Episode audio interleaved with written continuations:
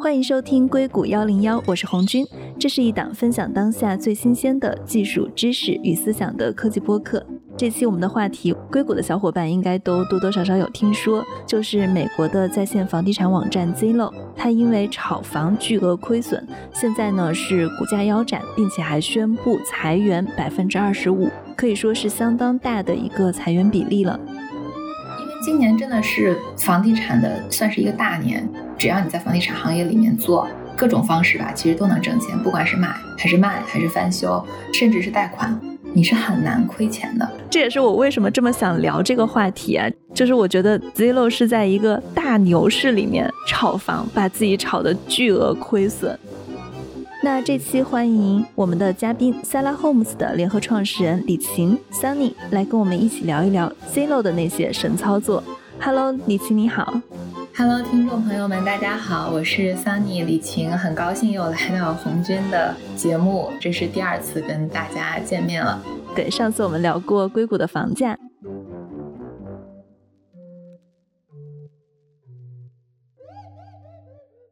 这次这个话题我觉得讨论度也很高。一方面是他们的裁员其实是波及了很多硅谷的小伙伴的，另一方面就是 House Flipping，它在美国本来就是一个关注度很高的话题。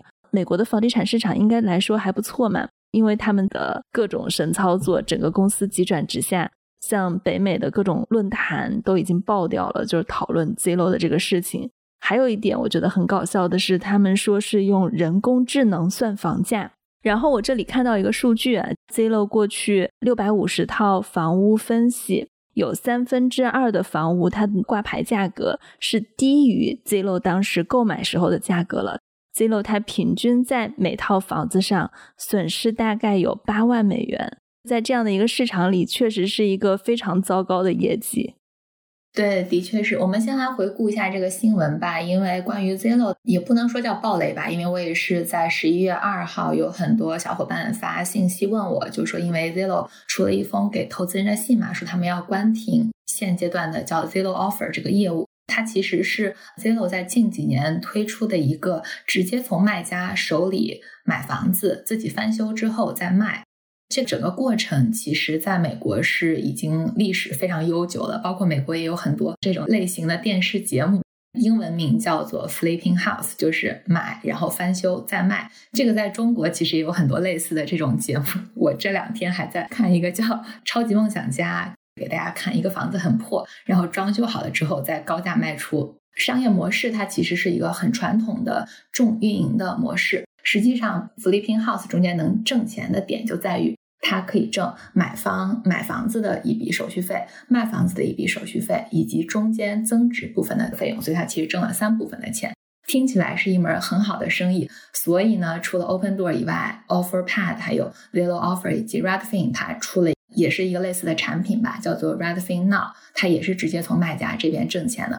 包括我们公司今年也 flip 了差不多超过五十个房子。那所以，我可以给大家来回顾一下，大概这一两个月以内，我看到 Zillow 的一些新闻。其实，在十一月二号之前呢，差不多在十月末的时候，也就是十月二十号左右吧。我就已经看到了，说 Zillow 它会暂停新的购买业务的这么一个新闻。它那阵儿并没有说它全部退出 Zillow Offer 的这个业务，它只是说它要暂停购买了。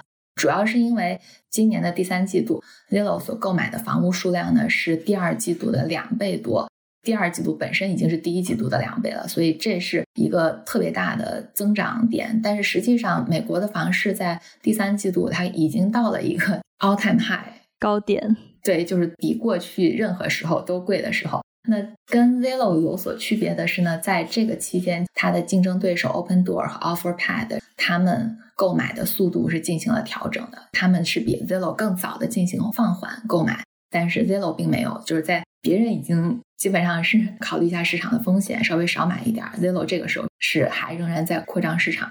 他们没有及时去根据市场调整自己的策略，因为不知道美国其他地方的房价如何啊。就是在硅谷过去的半年，应该来说都是相当疯狂的，而且一个季度比一个季度疯狂，平均水准大概我自己根据我周边的感觉啊，就有上涨个百分之十左右的样子。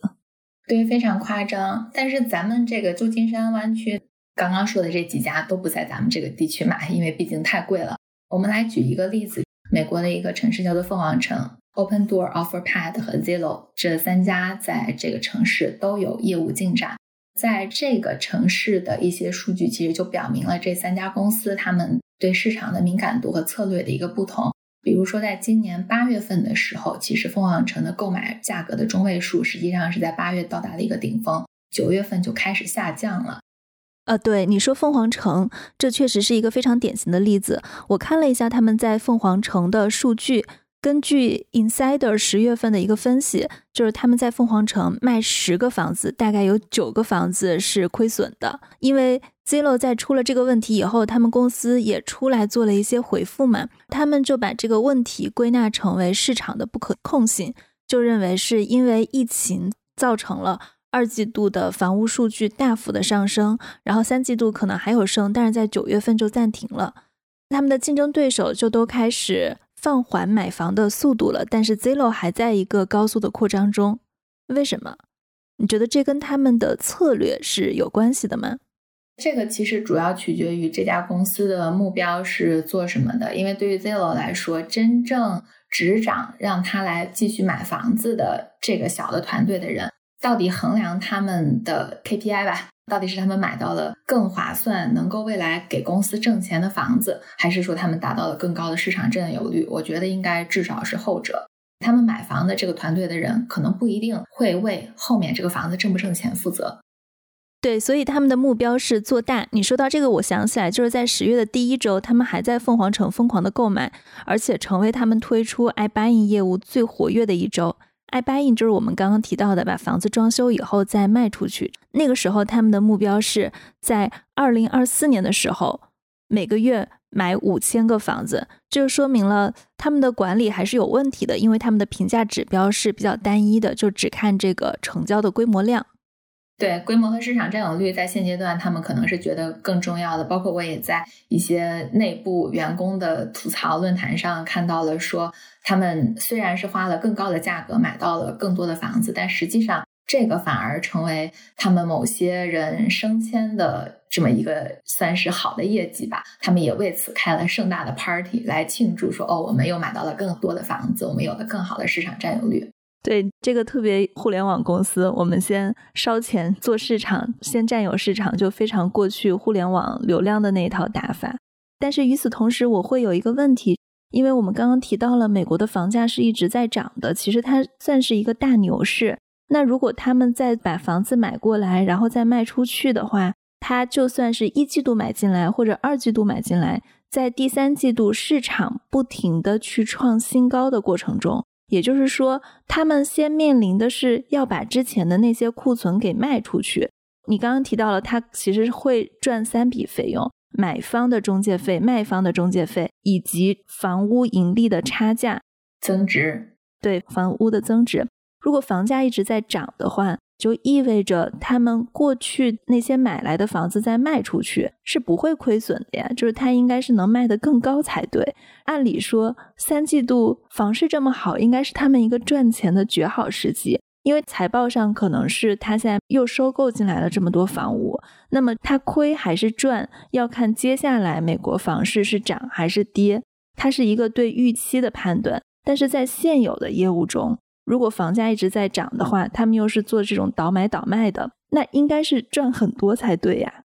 这个逻辑听起来是对的，就是为什么这个生意其实听起来很简单，即使是你买的没那么便宜，只要市场是在上行的，是牛市，那你只要卖的贵，最终都是能挣钱的。但实际上过程中，我们经常忽略了它有很多的成本，包括了持有的成本、运营的成本，还有金融的成本。这些都是这个房子搁在手里的一个成本，因为房子有房地产税，有维护费用。过程中，如果是你要来进行翻修，那有一个运营、装修、维护的成本，以及其实买房子它不是真的全现金，不是说这些所有的钱就是 Zillow 直接出来的，它一定是从银行有贷款的。那贷款的利息，它其实也是过程中的一个成本。你买的房子每一个不到五十万，当然不多。但是，当你量级达到一定程度，它其实每个月现金流的成本还是很高的。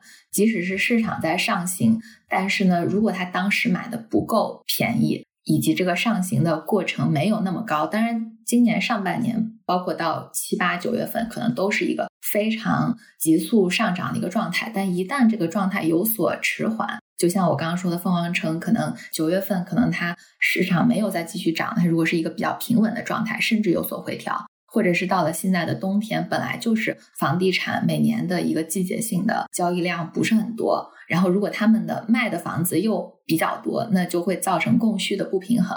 一旦供需不平衡，那就更难卖出更好的价格。所以实际上，他收的房子越多，他如果有要卖出的压力的时候，他其实会相应的反向影响市场的一个价格。这也是我经常跟向我们请教怎么做翻修房屋挣钱的一些客人和投资人的一些。这个生意如果是一个单独的小企业家，或者是一个单独的你很有钱，你想要业余的时间来做这件事儿，它其实挣钱是一个挺简单的事情，因为单个的人和组织相对来说成本比较低，而且你也没有那么多的压力。如果你觉得现在这些房子不挣钱，你就等上个三个月，明年春天再卖，一定挣钱。因为现在我们看到的趋势是，至少明年春天吧，我觉得房市是一定会继续涨的。就现在看到的供求关系和明年春天第一季度不太可能立刻升息的状态，那为什么它就一定要现在卖，等不到明年呢？就是因为可能它有更多现金流的压力，可能它有第四季度财报的压力。但是你单个的人和组织就没有这种压力，所以实际上这种重资产的游戏。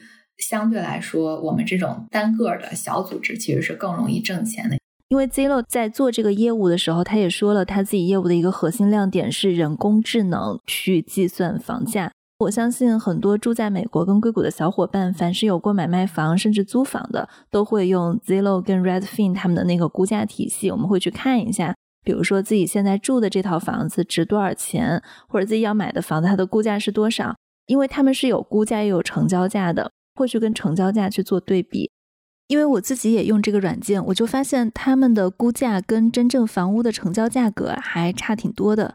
但是，就像刚刚我们反复提到了凤凰城，为什么凤凰城是一个非常典型的案例？就是因为凤凰城的房子它比较标准化，是一排一排的，特别的相似。就不像我们住的湾区这里，每一套都很不一样，所以呢，他们就认为人工智能的估价体系是更加准确的，所以他们就选了凤凰城。那你自己也有过几百套买卖房屋的经验啊？就根据你的观察，你觉得 Zillow 它的人工智能是怎么估价的？当然，他们估价的模型是不会对外说。但是就我对他们的了解 来看，我觉得他们主要是从这四个点吧来分析房价的。一个呢，就是这个房子的上市的价格，也就是 listing price 上市开价；第二个呢，就是周围附近类似房子近期的一个售价 sold data，就是过去跟这个房子类似的同小区或者附近一公里以内跟这个房子类似的面积。类似的卫生间数、类似的房间数，它大概卖了多少？以及市场最近的一个趋势，以及单个的这个房子在他们网站上市之后，对比同期其他上市的房子，它的究竟流量怎么样？有多少人喜欢？有多少人不喜欢？然后多少人看过？对比来说，它处于一个相对的什么样的位置？可能会给它的估价有一个加或者减的一个乘数。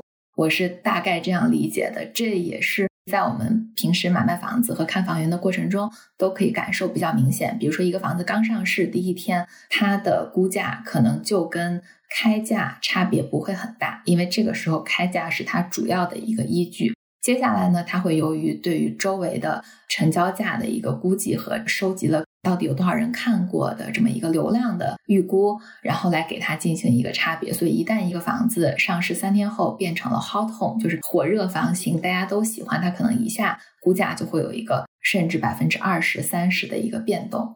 再下来呢，hot home 这个变动如果到了上市两周，比如说十四天还没有卖掉，它可能就会去掉。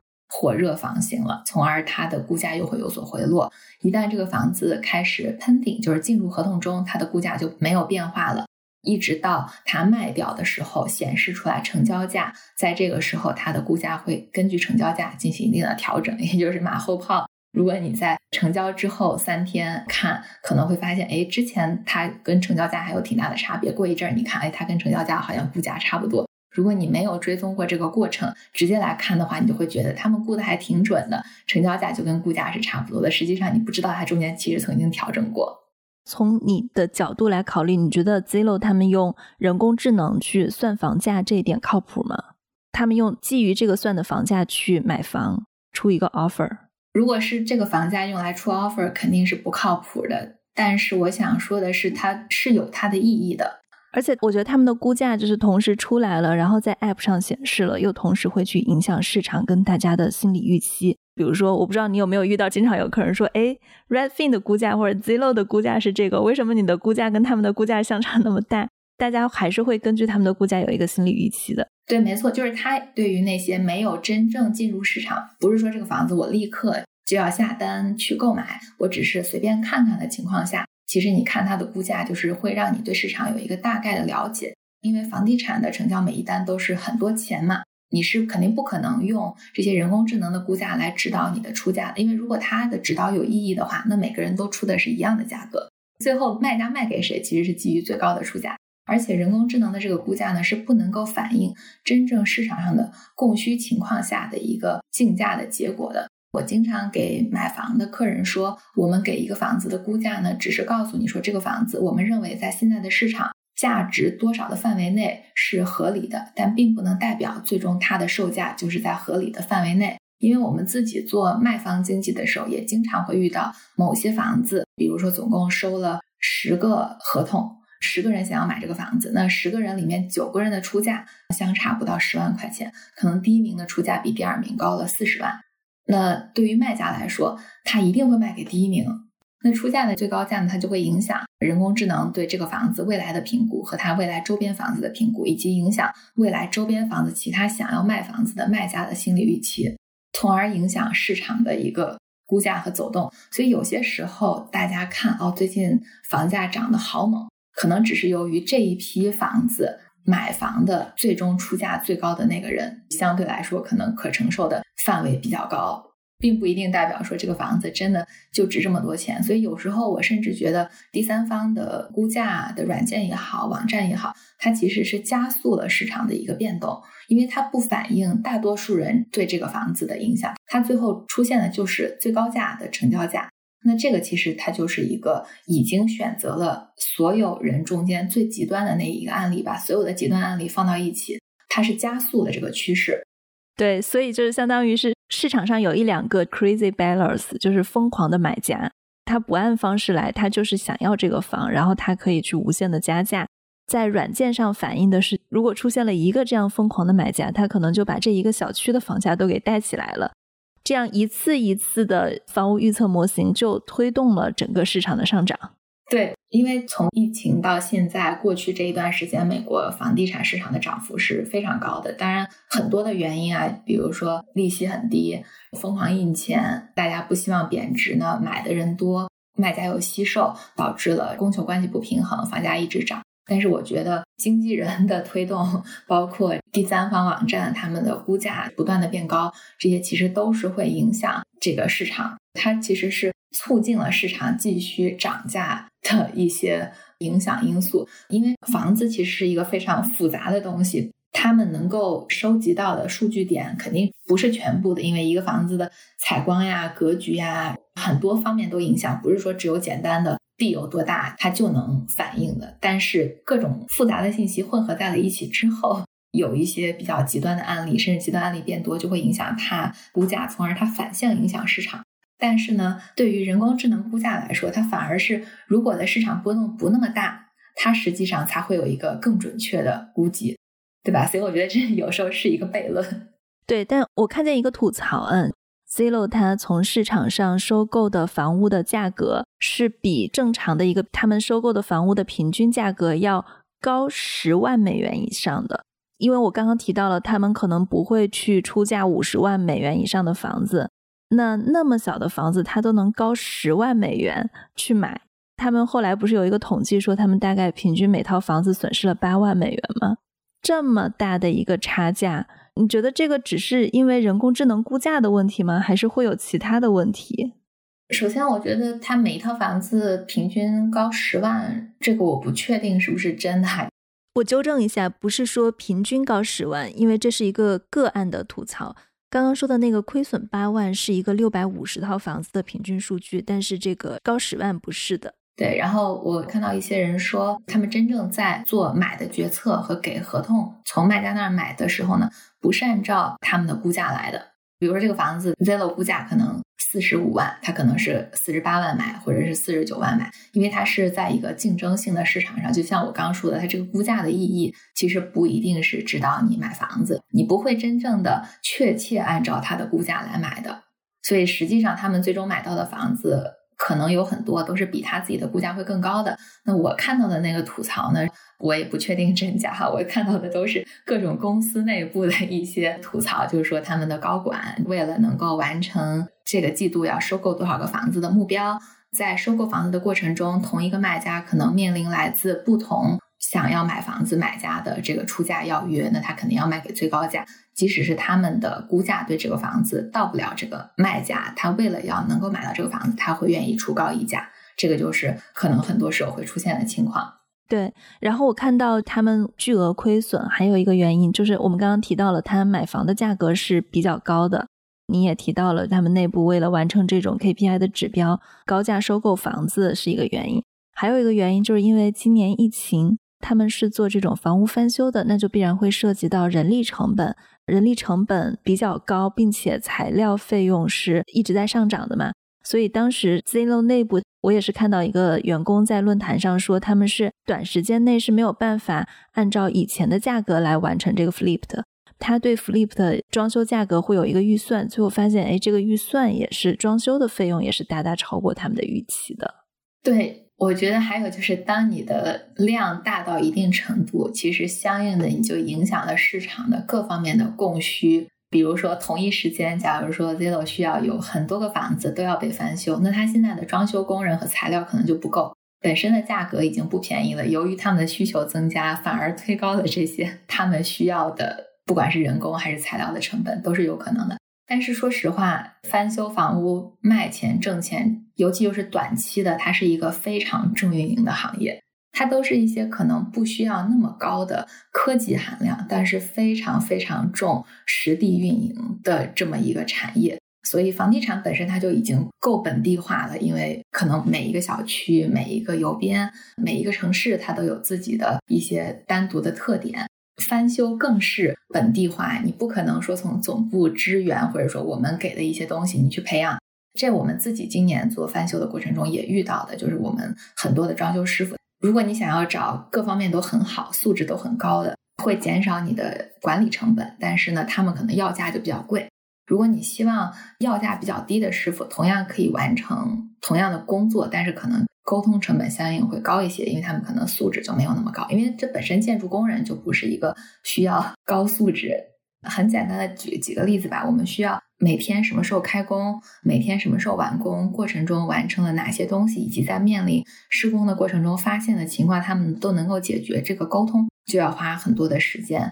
那作为工头，他可能一天能够就管几个工地，他每天要来来回回的去看，这些其实都是。额外的成本，它不是一个通过规模化 你就可以大幅度降低运营成本的行业，反而会由于你的规模化，可能在某些情况上，甚至在某些地方会增加你的成本。所以你觉得他们整个出现的问题，其实是他们自己运营的问题跟管理的问题，而不是说疫情、人工啊、材料上涨的问题。对，横向对比的话，也有一些参考啊，就比如说，还有人去翻了 Open Door。还有 Redfin Now 这样的一些财报，就发现这几家公司他们并没有遇到像 Zillow 这么大的问题。对，Open Door 没有亏钱啊？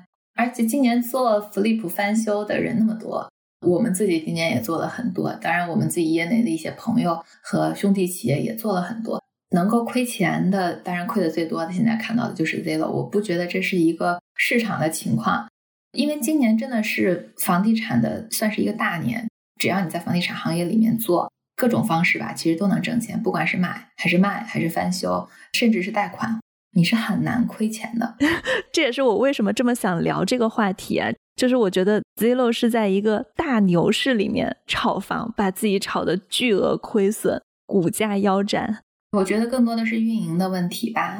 主要负责这些决策的人到底他们决策的目标是什么？他们是为什么样的 KPI 来负责的？这些都会影响他们最终到底做的事情符不符合本质的市场规律。本身 Zillow 在买的过程中，它就没有买低；其次，在装修的过程中，费用也比预期的要高；卖的时候呢，又没有说能够卖得很好。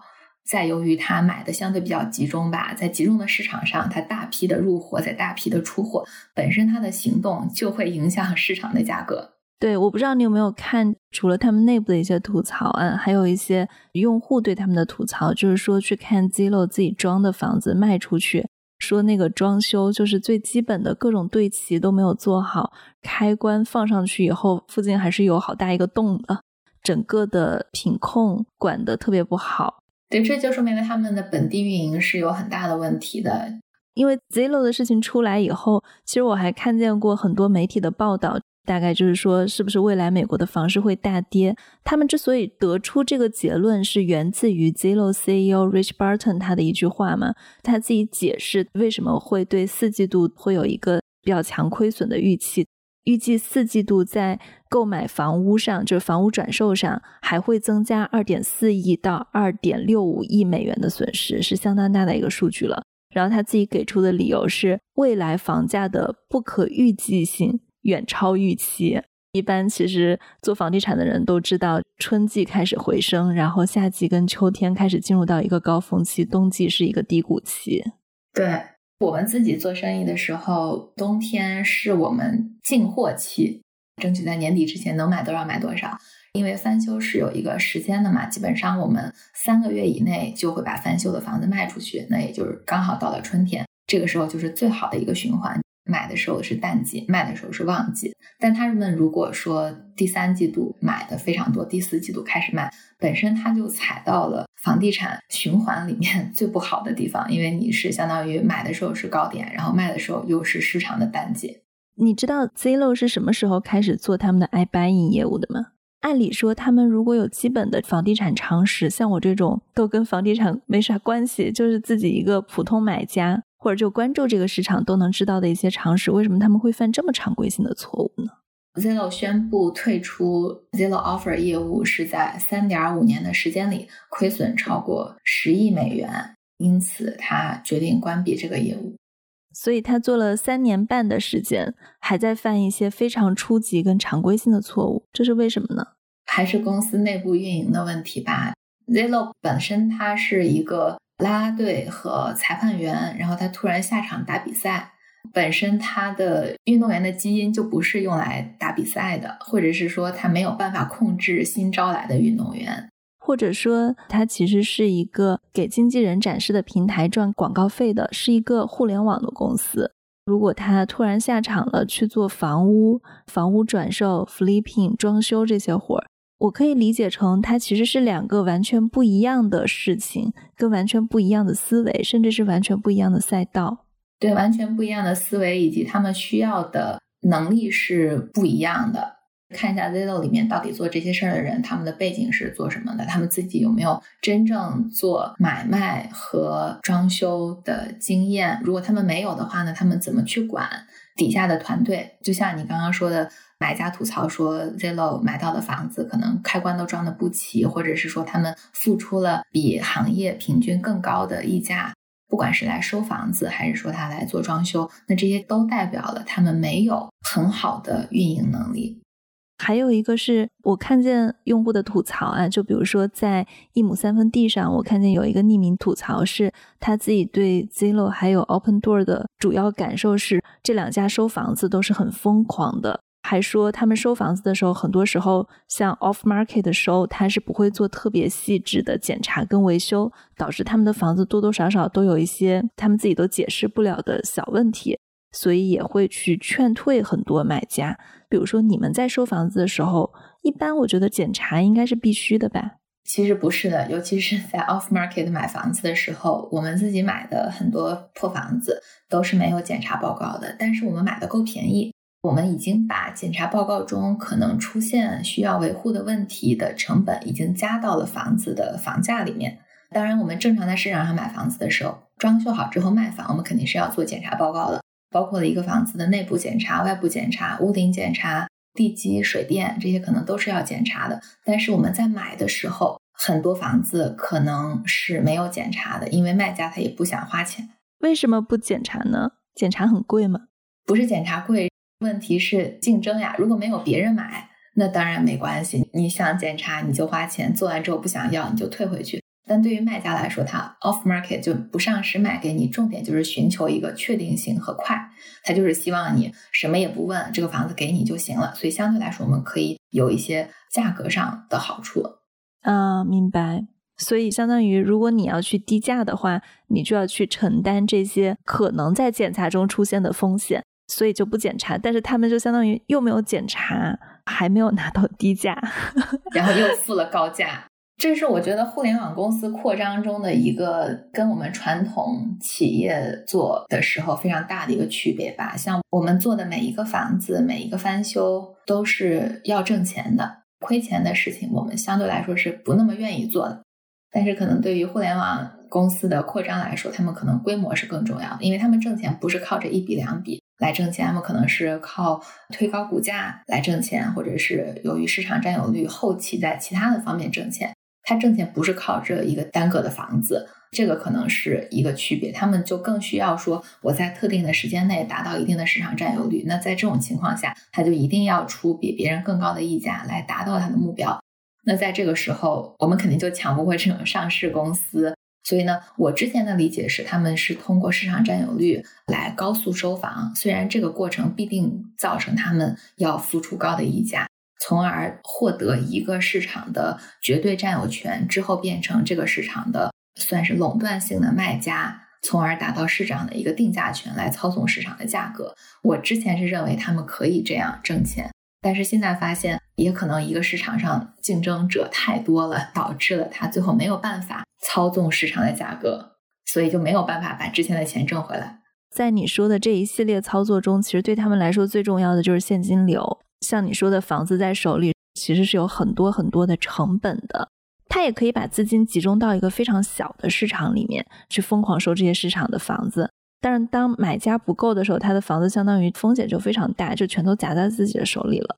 如果他是分散来去收购不同市场的房子的话，他是很难形成一个有垄断效应跟定价权的。没错，没错。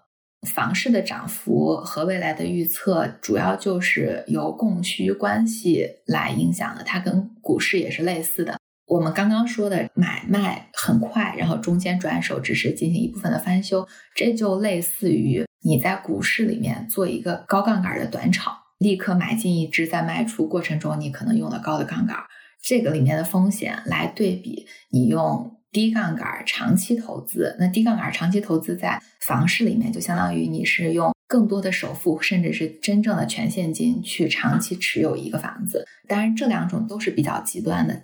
为什么普通人在房市里面容易挣钱呢？他是用了高杠杆来进行长期投资，就这个房子我是长期持有的，并且我用了银行的五倍杠杆，我可能只付百分之二十的首付，所以在这个过程中，我是更能够接受市场的一个波动，并且在长期的上涨范围内拿到我本身投入的那部分钱的几倍的回报。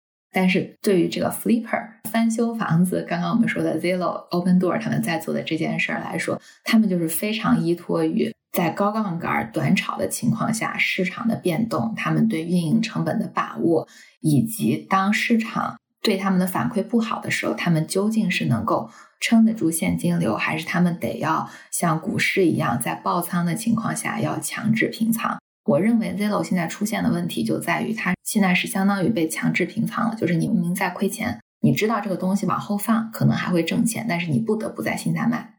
对，这其实也是我的一个疑问点嘛。就是他如果知道四季度不好的话，他可以放一放。这取决于他对未来房地产市场的预期啊。如果他预期会涨的话，这个东西是迟早会赚钱的。但这个赌的就更大了，要么就亏得更重，要么就赚回来了。这又是一个重要决策，但就是基于它到底现金流的压力有多少？实际上，我觉得至少在现阶段的美国的房地产来说，长期来看是没有特别大风险的，因为政府在印钱，这是一个前提。至少在政府在印钱的情况下，你不会有特别大的回调的可能。这个市场的钱就这么多，它总得有去处。那对于 Zillow 他们来说，就说下个季度吧，我觉得他们这个房子放到手里，你放到明年春天，比现在卖一定是能够卖的更多。但它为什么撑不到春天呢？当然，它作为上市公司，它需要有每年的年报，然后有每个季度的财报，这有一个披露的压力。另外呢，我觉得也肯定跟它收购了这么多房子，到底用了多少的贷款有关，它可能会有现金流的压力。是的，你那边还有没有一些具体的关于他们运营方面看到的一些信息？我曾经在 Twitter 上面看到一个特别有意思的人爆料说，Zillow。花了四十多万从他手里买了他的房子，比周边的房子都贵很多。然后呢，过了不到一个月，又回来给他发信。当然，Zillow 是不知道他是以前的屋主的，他可能只是给这个区在看房子的人普遍发信，就跟他说这个房子三十五万，你愿不愿意买回来？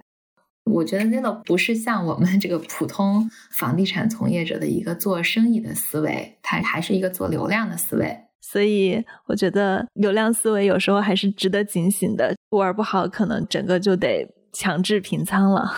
对，我觉得就是一个公司大了，内部的运营也是很重要的，以及以什么样的目标来评价内部人士。其实我还听到一些其他的内部吐槽哈，我有听说他们知道 Zillow 最近，比如说要拿下哪一个市场，他们。这个季度的目标就是要在这个城市达到多少的占有率，我要在这个地方收多少房子。那他们可能内部人提前就在这儿先把房子买下来，然后再高价转手卖给 Zillow。这可能不只是 Zillow，可能 Open Door 或者其他这些公司可能也会一样。就是我觉得一旦一个公司大到一定程度，让自己的利益和员工的利益有了一个冲突，或者是说员工可以利用公司的一些决策。来做套利和获利的时候，它肯定就是有一定的制度缺陷的。但是这个在股市上相对来说是管得更严的。房地产行业，因为毕竟房地产的科技，他们来做的这件事情以前是不存在的，不存在说一个房地产公司你要做这件事情不是为了挣钱，所以可能没有这么多的规定。但是像如果你是炒股的话，如果你在一家投行，或者是你就是这个行业的从业者，其实是有非常严格的规定，说你自己。不可以利用内幕消息来赚钱，甚至是你的兄弟姐妹、亲戚，他们其实如果是但凡有了这些套利的行为，都是可以很容易被追溯和发现的。当然，小额不说，但凡你交易额比较显著的话，都是可以被发现的，他们也是会受到惩罚和被告的。但是房地产，我是知道真的有人利用内部公司的漏洞。然后来做一些对自己更有利的事情，因为他知道公司收这些房子是不计成本的，所以呢，他就是会提前自己先入手一些，然后再卖给公司。所以我很好奇的是，为什么 Zillow 跟 Redfin 他们本来都是互联网公司，却要来做房屋转售跟 Flipping House 的模式呢？因为他们有危机吧，像 Zillow、Redfin 也都已经十几年了。他们代表的是上一批互联网打破信息不对称性的一个时代。那现在这个时代，可能他们会看到新的创业公司后来者居上，比如说 Open Door。再下来，从挣钱的角度上来讲，我们可以看到 Zillow 和 Redfin 其实都属于不是那么挣钱的科技公司。就对比其他科技公司来说，他们可能还是想说，如果有盈利的压力的话，会不会拓展自己的业务品类？以及房地产本身就是一个离钱很近的行业，有很多的方式都可以挣钱，所以他们选了买加卖加翻建，这本身就是房地产里面比较挣钱的部分。当然，还有另外一块很挣钱的，就是开发。Zillow 还没有去做开发，我觉得如果他想要挣钱的话，这些都是可以做的。相对来说，他现在进入的这个行业就是门槛不那么高，比较容易挣钱的方式了。但也由于他运营的不好，导致了今年这么容易挣钱的市场，他也在亏钱。你指的开发就是说自己从零到一去买地，然后设计一套房子，然后再把它卖出去。对，开发要做的运营其实是更多的周期更长。你像刚刚我们说的转售，他可能买来了之后，我看他们卖的过程都很快，基本上一个月或者两个月就卖出。但是开发可能时间更长，甚至开发有时候牵扯到了一个变更土地使用率的这么一个情况，而这个不确定性是更高的。而且很多时候，它需要你有更好的政府关系。你知道 Zillow 它的主营业务赚钱吗？因为我感觉在房地产经纪人这一块儿，它其实还算是最大的一家。现在市场上，大家真的从用户层面上来说，用他们的软件的还是挺多的。但我们都是白嫖的。我们不管是用 Zillow 和 Redfin，我们只是贡献了流量，我们并不给他交钱。给他交钱的是房地产经纪人。Redfin 和 Zillow 的盈利模式是不一样的。Zillow 是一个平台，Zillow 的流量的量级和 Redfin 是完全不一样。Zillow 是要比 Redfin 的流量要高非常多的，而且它有更多的网站矩阵，不像 Redfin 只有自己的一家网站。Redfin 其实就是一个买卖房子的中介公司，它是靠佣金来挣钱的，它不是靠流量来挣钱的。Zillow 是靠流量的，它不只有买，它还有租，它底下还有很多其他的网站。它的收益当然最大的部分其实还是来自于做广告。那做广告，我觉得它也有一个做广告的上限。它不像是 Google、Facebook 这些公司做广告是有各种各样的东西可以做竞价。那对于 Zillow 来说，一个邮编里面能够做的经纪人就这么多，他不可能一个邮编以前是三个经纪人做广告，他现在变成三十个，对他来说也展示不过来。而且他一旦一个邮编里面做的经纪人变多，他每个人能收的钱就会变少，因为对于经纪人来说就不划算了。所以对于他来说，他面临一个，如果放的广告位少，那他每个广告位就贵；如果放的广告位多，他每个广告位收费就少。对，所以实际上它的上限我觉得是比较明显的。这也是可能他们有个压力，为什么一定要拓展新业务吧？是的，是的。你刚刚提到了，你们今年也大概做了五十个 Flip House，你们今年的收益怎么样？挺好的吧？我们每个 flip 的房子挣的钱，当然每个房子都是挣钱的。有一些房子挣的比较多，可能挣个大几十万；有的房子挣钱比较少，比如说挣个十几万。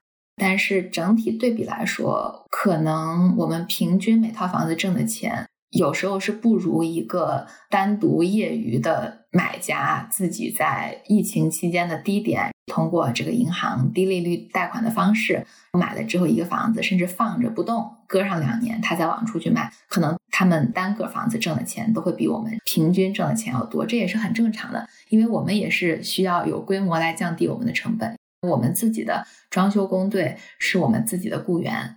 因为这样子，我们能够控制速度，能够很快。我们说要多久之后能装好，就能上线，能更好的控制质量。但是呢，它就要求我们有足够多的项目来支撑我们的运营成本，不可能我们这个月有活干，下个月没活干。我觉得很多时候这个都是可以跟股市做类比的。如果你是一个散户，高杠杆，比如买进了特斯拉，然后你放了两年，你的收益率肯定是比好的基金经理要挣的收益率是更高的。但是你这个是不可持续的。我们更希望做的是一个可持续的事情。对于我们来说，可能就是有点薄利多销了。我们每个房子挣的钱，其实都是可以挣更多的。但是呢，我们选择不要持有更久。每个房子卖完，过上了几个月，往回看，你都会觉得你卖便宜了。再坚持几个月，可能能再卖更多的钱。但是我们因为不是做一笔生意。我们更希望说它是一个能够滚动起来的，对更大的企业可能更是这样。这也是为什么 Zillow 可能说没有办法这一批房子可以放得更久。总结来说，就是这是一个规模化以后很难利润很高的行业，但是个人小规模的来做，你没有现金流的压力，它反而可能是一个能赚一大笔钱的生意。如果你有耐心，并且能够承担损失，就是在市场不好的时候你憋着不卖，等到市场好的时候你再卖，那肯定是能挣钱的。前提是你撑得下去。我们看到 Zillow 现在是巨额亏损，谁是 Zillow 这个玩法的受益者？或者简单说，谁赚到钱了？首先，毫无疑问的是 Seller 挣钱了，卖方卖了比其他人更贵的价格卖给了 Zillow。他从中间挣钱了，那其实我们没看到的是，可能背后还有很多的机构也是挣钱的，因为他们在收购 Zillow 低价出售的这些房子。Zillow 低价出售的房子，我们作为散户啊是不一定买得到的。他们可能放出来想要卖的消息，以及由于他们也许有现金流的压力，想要更快的出手，那他们也是寻找的是市场上能够一下子买很多房子的第三方。那这些买房的机构，他们是。有房地产运营经验的，他们也有更好的资金实力。他们吃下来这些便宜的房子之后，他们再组合再去转卖，他们是可以挣钱的。他们为什么不卖给散户呢？因为卖给散户更慢呀。如果他们希望过程中我更快的处理掉这批资产，他们一定是打包卖会更快。而且散户相对来说交易成本也更高。他们在市场上卖散户，Zillow 现在是没有自己的经纪人的，他的经纪人还都是。其他的第三方，如果我们看到 Zillow 挂牌的房子，也可以看到都是第三方的经纪人在卖。也许他们由于卖 Zillow 的房子，可能收的点比较少，佣金比较低，但仍然是有佣金的。但他卖给单独的第三方来说，可能中间的交易费用也就相对更少，以及也不用做上市的准备。每个房子上市其实花费还是挺多的，包括你要做检查、打扮漂亮，我们叫 staging，就是给里面放家具啊。拍照这些其实都是额外的成本，时间、金钱都是成本。他直接卖给第三方，只要 Zillow 能够愿意接受这个价格的话，他其实卖给第三方的打包的机构来卖是最快的。机构也是乐意买的，因为的确是便宜嘛。我们要有钱，我们也愿意买。我们也在找渠道，看怎么样能够买到 Zillow 想要处理的这些相对来说没那么贵的城市的房子，但是他们要求还都是挺高的。比如说，他们会有一些什么样的要求呢？会要求一次性买的多呀。而且很难说你可以挑着买，他可能一个包就是这个区，我总共有这么多房子，你要买，他们就都买掉，就相当于打包卖，你也不太好在里面挑这套我不要，那套我要。对。如果他们想要处理资产的话，肯定是以这种方式卖是更方便的。那买到这些资产包的真正有能力做运营的这些资本公司，就是做房地产起家之后，他们就可以来做一个长期的出租，然后把它变成自己的一个资产包，然后再拿这个资产包去。市场上融资也好，或者把它变成一个 REITs 也好，就是他们做的是金融和资本的生意。他们买了之后可以不用通过售卖来挣钱，他们可以持有一段时间之后，慢慢的再卖。这也是房地产一个比较流行的玩法。就等于说，我觉得 Zillow 更像是一个不太了解房地产怎么挣钱，又很着急，并且可能有一些多方的压力，再加上。做决策的这些人，他不是以做这件事儿挣不挣钱为指标来进行的，就导致了最后现在这样一个结果。你刚刚提到的着急想卖打包卖给机构，是现在正在发生的，正在发生的最近的事情。他最近在紧急处理这批房子。对我现在看到的是他们在做打包售卖的这么一个过程。但是，市场上的房子，他们如果已经准备好了要上市的再卖呢，还是继续在卖。但他如果再降价的话，他所谓的降价其实也就是降到市场价。很多人说我想要去抄底 Zillow 卖出来的低价房，他如果真的比市场价低，就轮不到散户买。如果他跟市场价持平，那你该买还是正常买。你买的不管是 Zillow 的还是其他人的，你就是在以市场价买房子。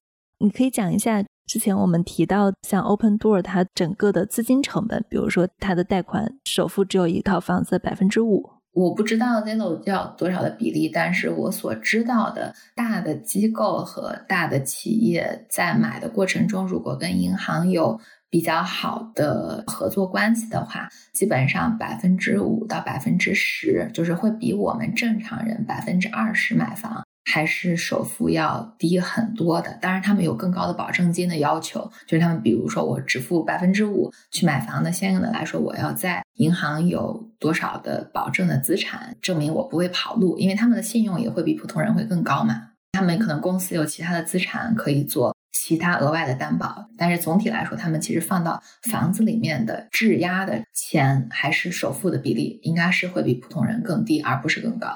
OK，所以我们总结一下，就是谁亏了钱，谁赚了钱。我们刚刚提到了卖家，还有给 Zillow 买卖房屋的经纪人，还有机构是从这个上面赚到了钱的。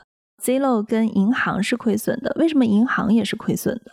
假如说 Zillow 是只用百分之五或者百分之十来买这些房子，那当这个房子。卖了之后的钱不足以还银行的话呢，那银行可能就要考虑说，我是要继续追你欠我的钱，还是说我可能因为你欠我的钱太多了，假如说你还不起，那我可能就决定我同意以一种其他的方式吧，就我可能少追一点，以达到说你至少能有多少还我多少吧，就大概这样。但是说实话，我们并不知道它到底中间是用了多少，我只是猜测说，Zillow 不可能一个房子是全现金，而且按照。我对这个市场的其他一些类似公司的了解，他们买房子是不会付非常高的首付的。那如果说这个房子，假如说他只付了百分之五或者百分之十的首付，卖的时候比他买的价格低了百分之十，那一定他不止亏了本金，还亏了银行的贷款。那亏的这部分到底是由谁来还？那如果还不上的话，那银行就会亏了。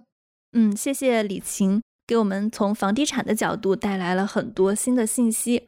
所以我觉得它关停房屋转售业务，可能还真不是一个单一力量作用的结果。比如说，既有它的 CEO 提到的疫情加剧了市场的变动，所以呢，导致了这个人工智能的估价模型大幅偏离；又有公司内部管理、运营这些很多的大公司都有的问题。同时，我觉得跟我们之前提到的它的商业模式跟它的基因上是一家互联网公司，而不是房地产公司也有关系。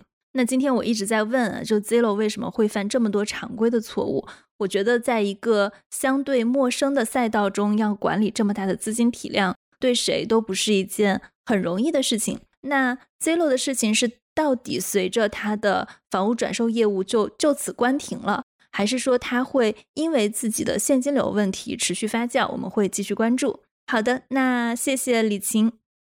好，那谢谢红军。如果大家有任何对房地产方面的想法，或者是有疑问的话，也都可以联系我。嗯，好的，这就是我们今天的节目。之前呢，我在节目中说硅谷幺零幺在苹果的评分不高，结果真的去了很多小伙伴，写了非常多认真又详细的评论。真的是觉得发自内心的感谢大家。那最近我又看见好多评论说主持人的声音听着难受，我不知道大家是不是指我在说话的时候有一些尖音或者齿音，它的音量过高，从而影响了大家的收听的舒适度。我想这个在后期上应该是可以处理的，然后我也会留意。那谢谢大家的反馈，请大家继续给我们评论留言，参与到我们的节目讨论中来。感谢您的收听，谢谢。